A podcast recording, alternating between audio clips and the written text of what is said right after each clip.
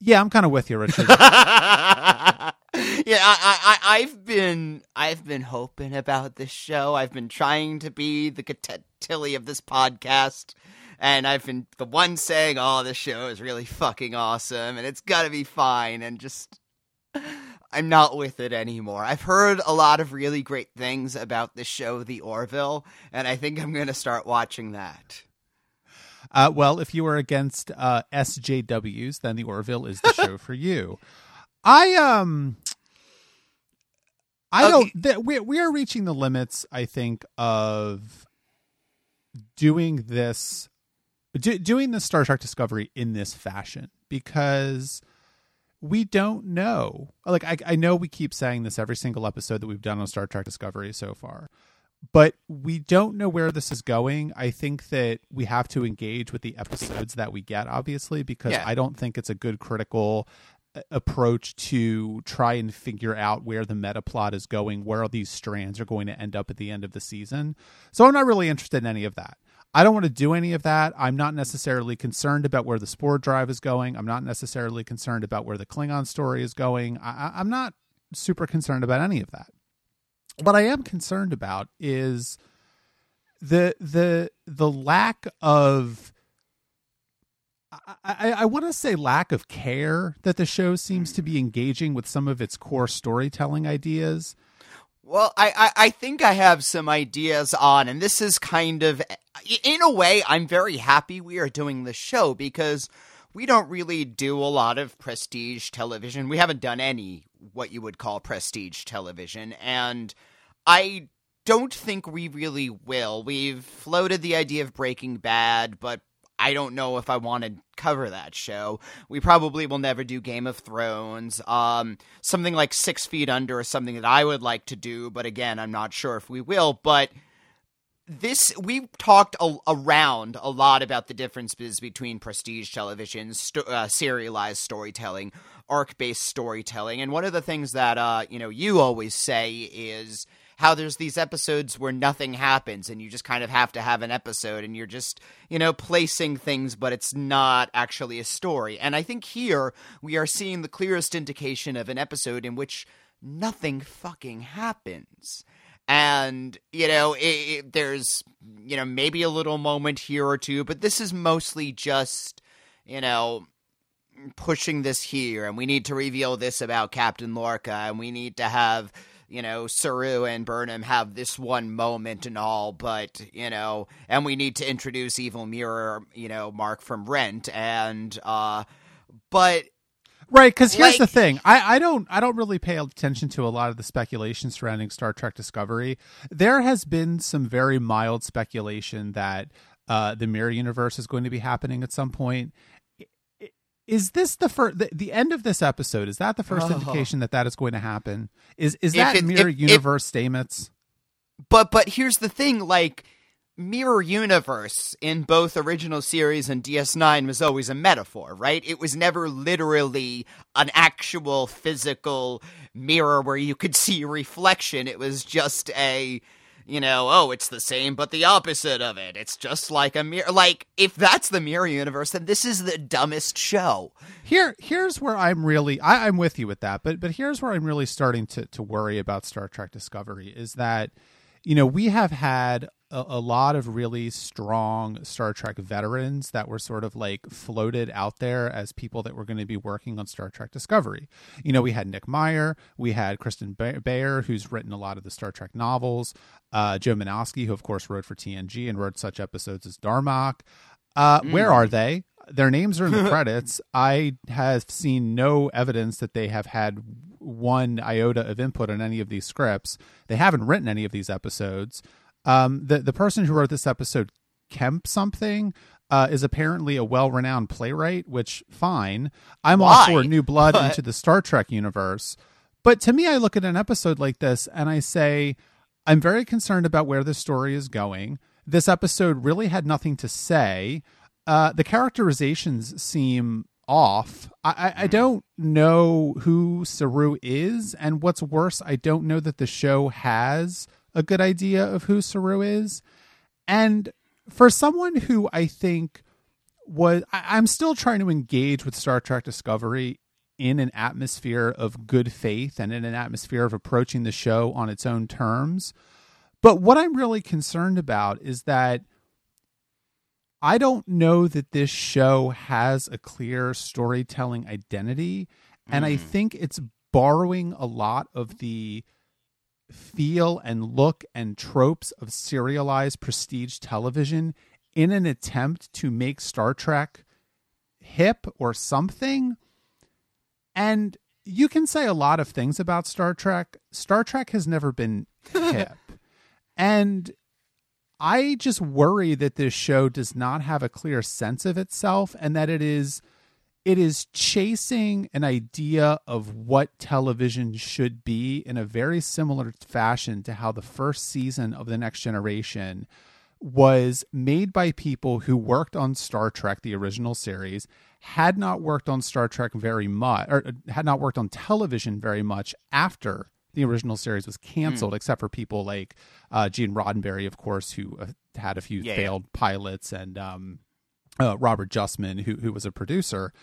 But you know, Dorothy Fontana didn't really write for television; she wrote here and there. Um, Gerrold, uh, uh, David Gerrold wrote for television here and there. But for the most part, they were remaking the original series in 1987, and that didn't work because it was 20 years later. And and what I find in a weird way is that Star Trek Discovery feels very sort of au courant, but it's in service of being current without having an identity of its own. And I was with the show, I still think the first three episodes were really good. I think the fourth episode was okay. The show is on a decline, and I don't know where it's going, and I'm very concerned about what I'm seeing in this episode specifically. And I have yeah. to be honest with that. No, I, I, I feel the moment it lost me, and you know, longtime listeners of this podcast will know, you know, how profane I am, you know, how much I swear and all of that. Like, I'm not a fucking prude or anything like that, but, you know, yes, this is really fucking awesome. That moment, I was just like, okay, like you remember in which was the Star Trek w- movie where uh, Data says shit at one point, and it's like ha ha ha, Data said shit. Like that was exactly what that moment was for me, and I, I mean, I was like, wait, they can do that? Like it just seemed for the own sake of we're an online service, we can swear. We're not really going to do it. It's not going to be the identity. Like again. So I guess my question is, who is this show for?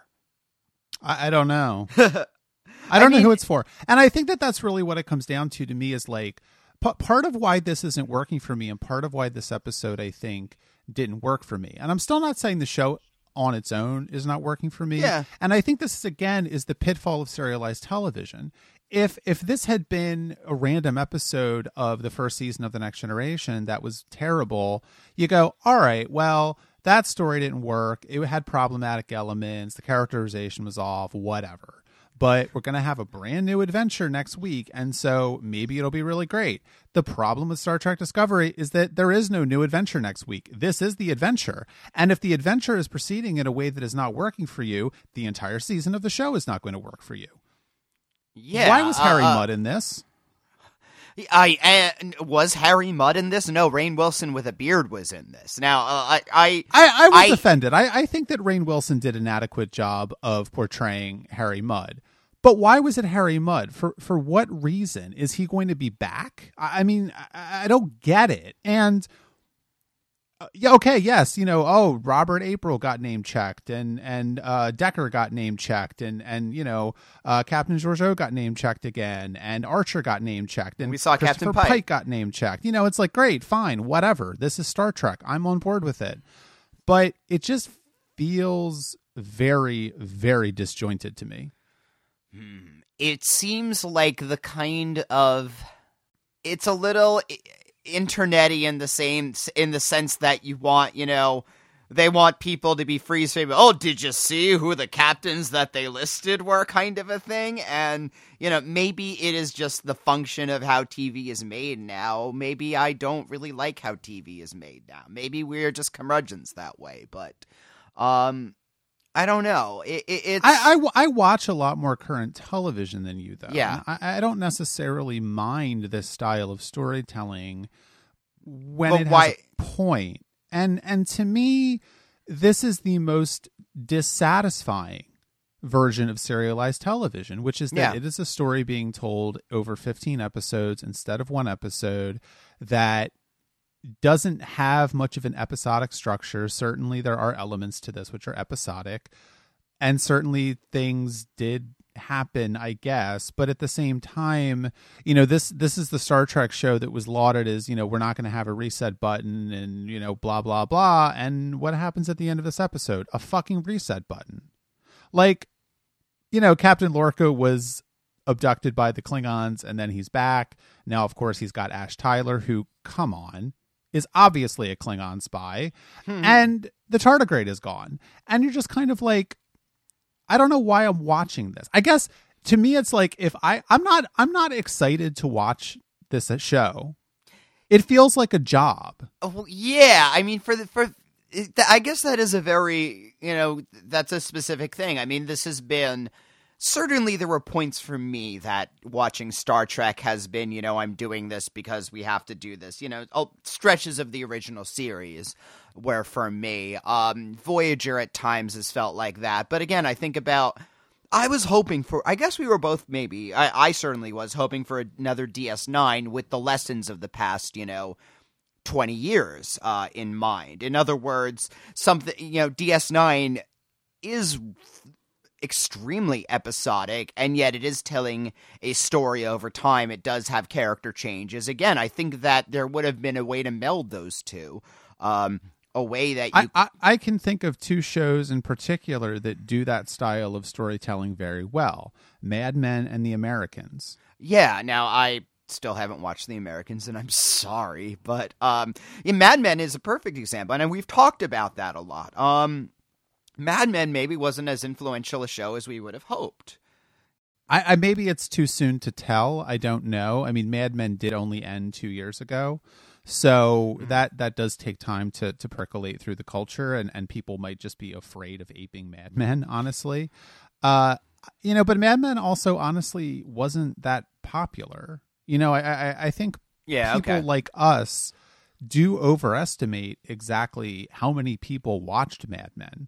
It Yeah. wasn't a lot of people. It was the kind of show where every but every critic who watched it you know thought it was an impeccable show and I think it was. Um but y- you're right, you know the average you know, Don Draper became a cultural icon, you know, because Jon Hamm got very was, you know, so handsome and all of that, and you know, maybe some of the style percolated, but that's about it.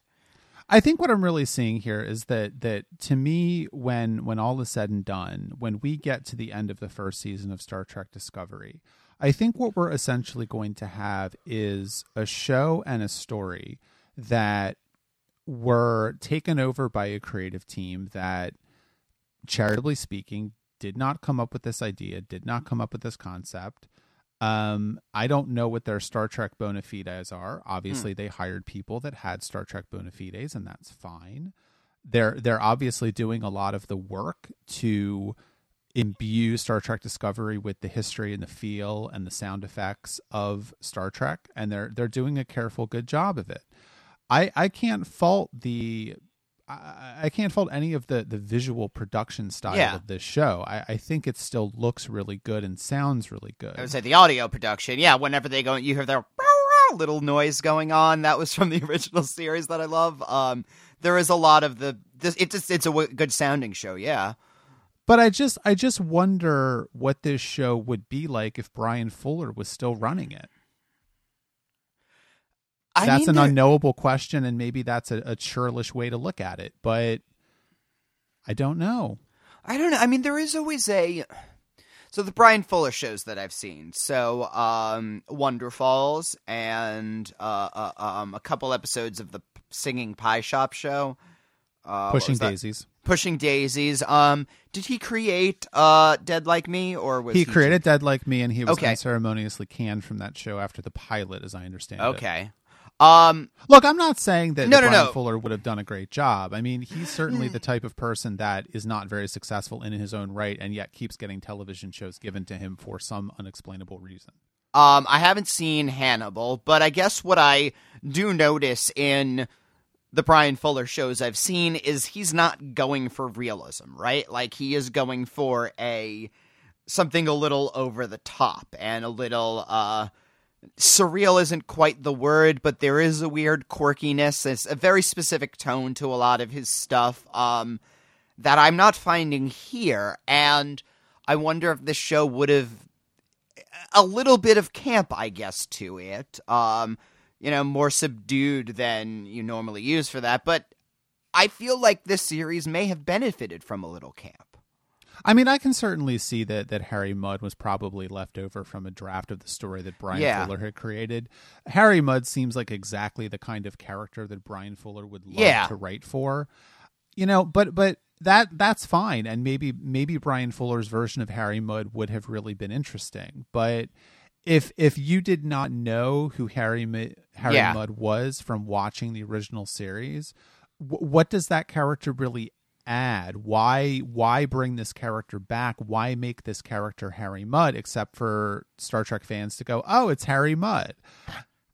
You know, I'm just I'm I'm left with questions and I think what it primarily comes down to for me is that after watching Choose Your Pain, I'm left with a feeling of this show is trying to do way too much.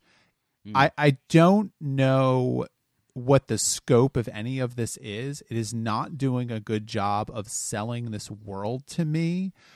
I was ex- Yeah. the the, the Oh. moment that the moment that worried you when when Tilly said fuck and all this kind of stuff. Um, the moment that really made me worry is when they had the round table of Starfleet admirals and Captain Lorca all talking about the fact that they needed to mass produce the store spore drive and find a bunch of tardigrades to enslave. Um, what? Like that's I don't I don't want that. I, I don't I don't want to see that. I don't want to watch that. I don't want that to be Star Trek. That is not mm. Star Trek to me, and I find it fundamentally upsetting that the show would even have that scene in it. And to me, yes, of course, Burnham doesn't think that the tardigrade should suffer. Stamets doesn't think the tardigrade should suffer. Saru doesn't think the tardigrade should suffer. No one thinks the tardigrade should suffer.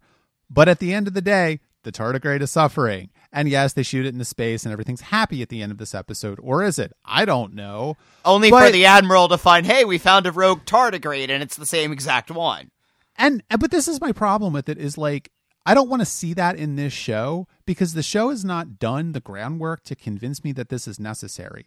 I don't know anything about this war that's happening except that it's bad, I a priori bad because people are dying and it's been 7 months. Okay. But you're not telling me of the scale of it. You're not telling me of the destruction. You're not telling me that this what it, what is the status of the Starfleet in this war? What is the status of the Federation in this war? Who is currently winning the war? What is happening? Uh, what this show keeps telling us is this is very important. This is very important. This is very important. But that's not a reason. It's not actually important. None of this is actually important because we know it's not important because this is a fucking prequel to the original series. Yeah, i i it's not like these characters are going to be, you know, seen again after this. As far as we know, they're all going to die at the end of the season. That's possible, and who cares?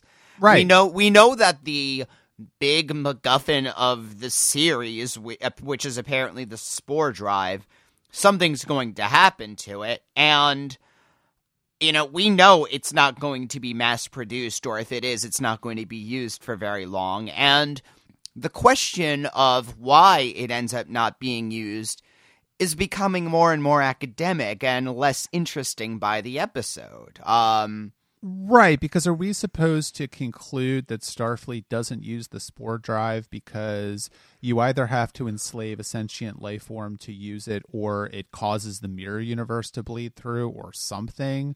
Like, obviously, there are going to be extremely bad consequences to using the spore drive. There's a reason why it doesn't get used. It, but but I need the answer to be satisfying and I need the answer to make sense. And more than that, I need the story to be satisfying. I need a Yeah. reason for this story to be told. I, I to to me right now, I just don't get it. It's like if you set a show in 1850 and uh, make like teleportation available. Uh, all right, fine, but but why? What what's the reason why 150 years later we're not teleporting everywhere instead of driving in cars? I don't know. Is this show giving me a good explanation as to why? It doesn't appear to be. What if it's been in the mirror universe the entire time, and then it's going to be into the real universe? And yeah, I I don't know. It's it, you it, joke, it, but that's a theory that's out there. Oh fuck, really? Yeah. Um, I hate the internet. Um, and, and then all of the this is section thirty one things. Um, but anyway, yeah, yeah, yeah. The um if they were doing some kind of alternate history imaginary story and were kind of open about that, I would be a little more into it in a way, right? Like, you know, the thing with the whole with the JJ Trek, I know it has its own, you know, thing, but the fact that they are the fact that okay, this is its own separate timeline and we don't really have to worry about what's going to happen in the other series. And you know, in a way, you know, in a way that's cheap, but in another way it is freeing because, okay, we can really make big sweeping changes if we want, and we don't have to worry about squaring the circles. We can create a spore drive, and we're not going to have to worry about how this is going to affect the plot of Voyager because, you know, all right, it's its own thing, it's its own timeline. And in a way, if they were open about that and, you know, said, okay, here's a Star Trek show, takes place in a split timeline, maybe we would like we I would like the show a little better. I don't know, but I don't know either, and I I think that Yeah. this is something that that that I've been grappling with, and I think you've been grappling with, and I, I think that I just need to put this out there for the listeners: is that you know you were essentially listening to us react to Star Trek Discovery in real time, and so you know part of this, of course, is going to be imbued from our moods of the current moment of whatever time we're recording this. You know, I, I am currently on vacation in a beach house in North Carolina. Uh, so you think that I would be very into Star Trek Discovery and I should be uh, very uh, forgiving of it, and I'm not. I'm actually extremely angry at the show, and I w- was with it for a lot of it for the first four season, or first four episodes. I, I don't know what exactly it is about this episode that turned me off so much, but I guess I just keep waiting for. I, I was able to give the benefit of the doubt to the show because it was early days and I didn't know where this was going. And I was maybe thinking that maybe I'm just getting uh, antsy for the show to justify why it exists. hmm. And I know that that sounds churlish, maybe, but I think it does because, you know, I don't want to get into a big discussion of the Orville. We're going to be doing the Orville on our uh, Patreon special for the month of November. That'll be out in a couple weeks, three weeks, whenever it's going to be. And we'll talk about the Orville in depth then. But, you know, I kind of had that same reaction to, to watching the sixth episode of the Orville that was on a couple days ago, which was, yeah, this isn't that bad, but I also don't know why this show exists because it's not doing anything new. And if I want to watch TNG, I'll just watch TNG. On the other hand, and I've only seen a couple of episodes of The Orville, I will catch up before it's time for the Patreon special, but I could tell you, you know, it, it even if it's as simple as, you know, Seth MacFarlane likes, you know, Star Trek and has had a bunch of ideas, and this is his view of Star Trek from his own particular political and social perspective. That's a much more focused show than, you know, whether or not you want it, you care about Seth MacFarlane's uh, views on, you know, the future and all of that, whether or not you care, at least the show is a delivery system for that. I can't tell what this sh- what and what Discovery is a delivery system for. I've got nothing for you. I, I I don't know, and and I think that's what's so frustrating. I mean, the original series uh, and the next generation in its early seasons were here's Gene Roddenberry. I have some, some utopian ideas about the future. Here, here they are. And you know, well, later after you know Roddenberry passed, TNG tried to develop it in its own direction and successfully found its own voice on that. Tried to. You know, it was still updating certain views for a new generation, a new era. Um, DS9 took that and said, you know, all right, well, there's a lot of holes in this and some things that don't really work in the real world. And we want to take these concepts and, you know, deconstruct them a bit, show them in a more muddied context. And, you know, do these values still work in a time of war? And, very successfully. It had some very specific questions it was asking. Um, Voyager, and we are paused towards the end of season three, and Voyager is not as successful, but I think it is trying to, you know, I think it's at its most successful and when it's asking, you know, well, what are those views when you are completely removed from that original social context and you don't have the original moral compass? You know, what do those values still mean?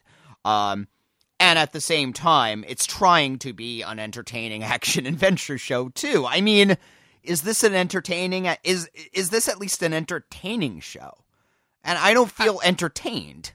I don't feel entertained either. I mean, I certainly think that part of that is the fact that this is the first Star Trek show I've ever watched explicitly with a critical mindset eh, eh, you know, not to say that I watched other Star Trek shows just sort of mindlessly. No, but, no. But certainly, I'm watching this in a very deliberate fashion, and I, I would I would not say that I was bored during Choose Your Pain. I, I, I think that certain elements of it are, are very well written, and I think that at least the show moves along at a nice clip. But I'm still left with a fundamental question of, you know, I, I hate to be so reductionist about it, but but does this feel like Star Trek? And I think that after last week's episode, when we were very optimistic yeah. about the show's take on Star Trek and its philosophy and its views on on life and, and everything else, that this episode doesn't feel like that. And I think that's okay because Deep Space Nine at its best did ask those hard questions yeah. as well.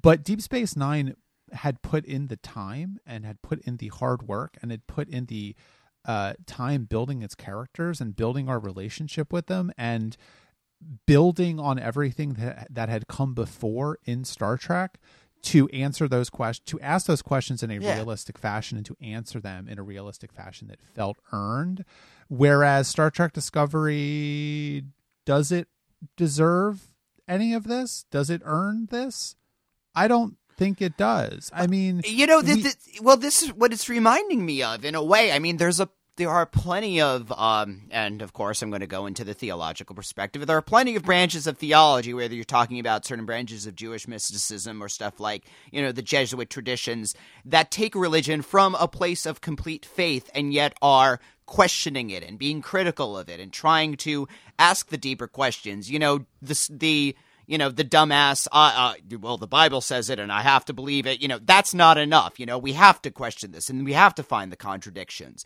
But at the same time, that is in a place of strengthening the faith. You know, you antagonize God in order to understand him more.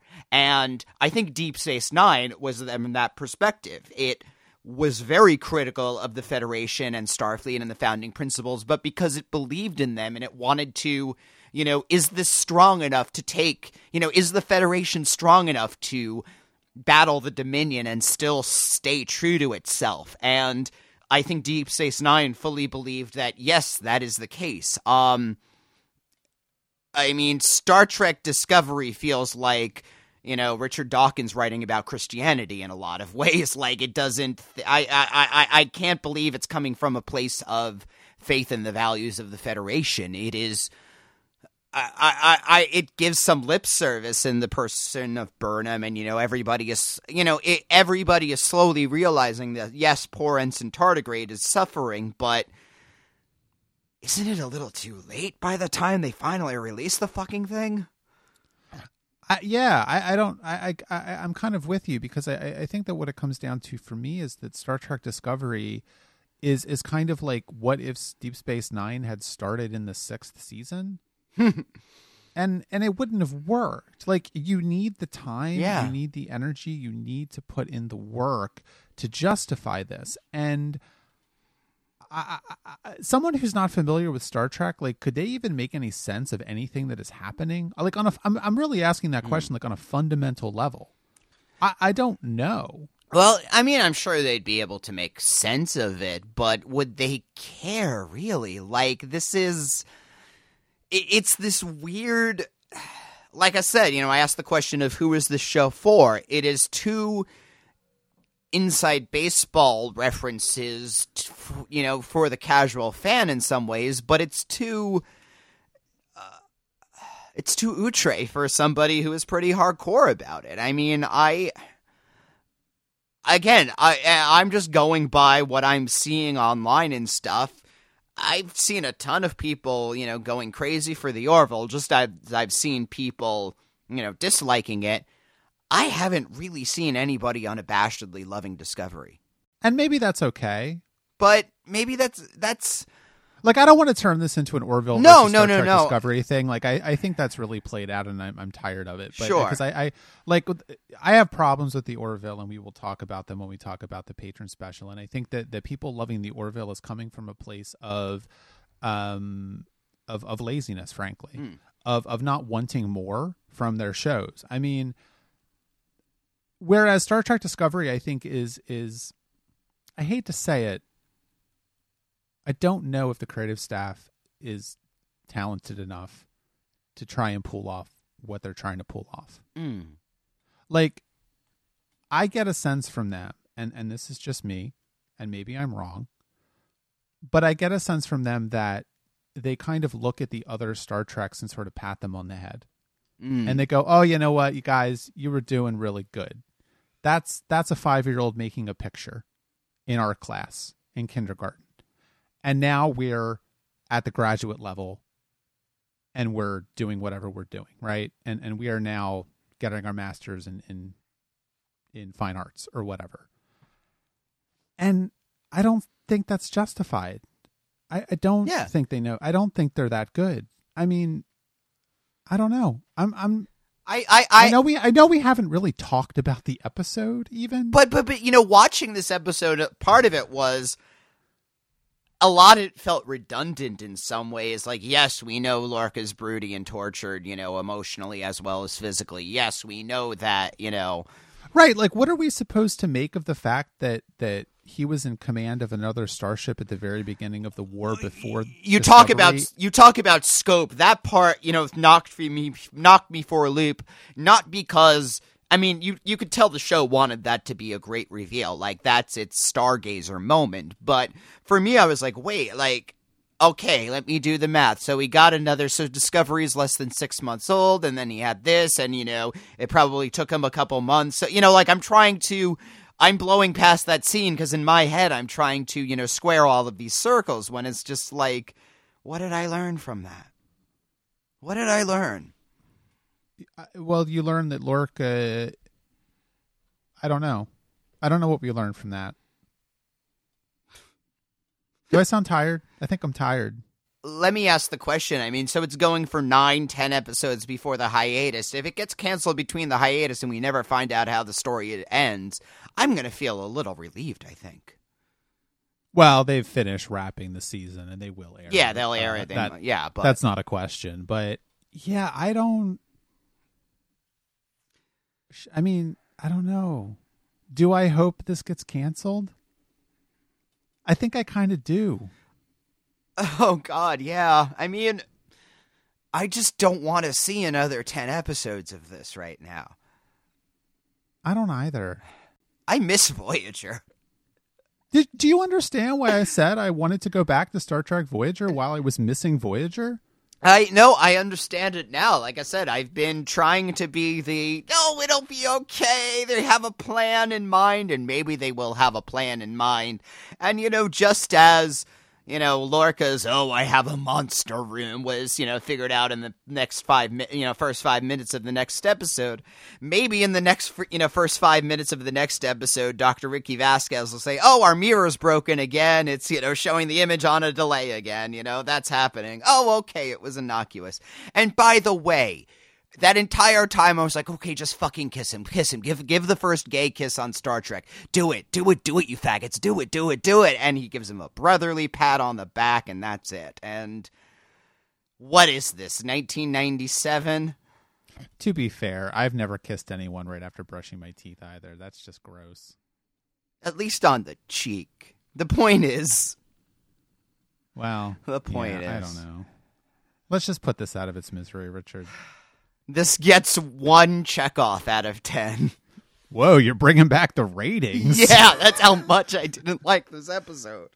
There's a blast from the past. All right. Well, if you have any thoughts on Star Trek Discovery Choose Your Pain, please leave a comment on the post for this episode of the podcast at trekaboutshow.com. You can check out our Patreon at patreon.com slash trekaboutshow, which also supports our other podcast, Tuning In. Uh, we are currently doing a show that we are enjoying much more, The X-Files. So go check that out. Facebook, Twitter, Instagram, Trek About Show is our username in all those places. And as always, please leave us an iTunes review or Apple Podcast review for Trek About. It is the best way for new people to find the show. Next week, we're going to be talking about Star Trek Discovery Letha, I think. L E T H E. Leith.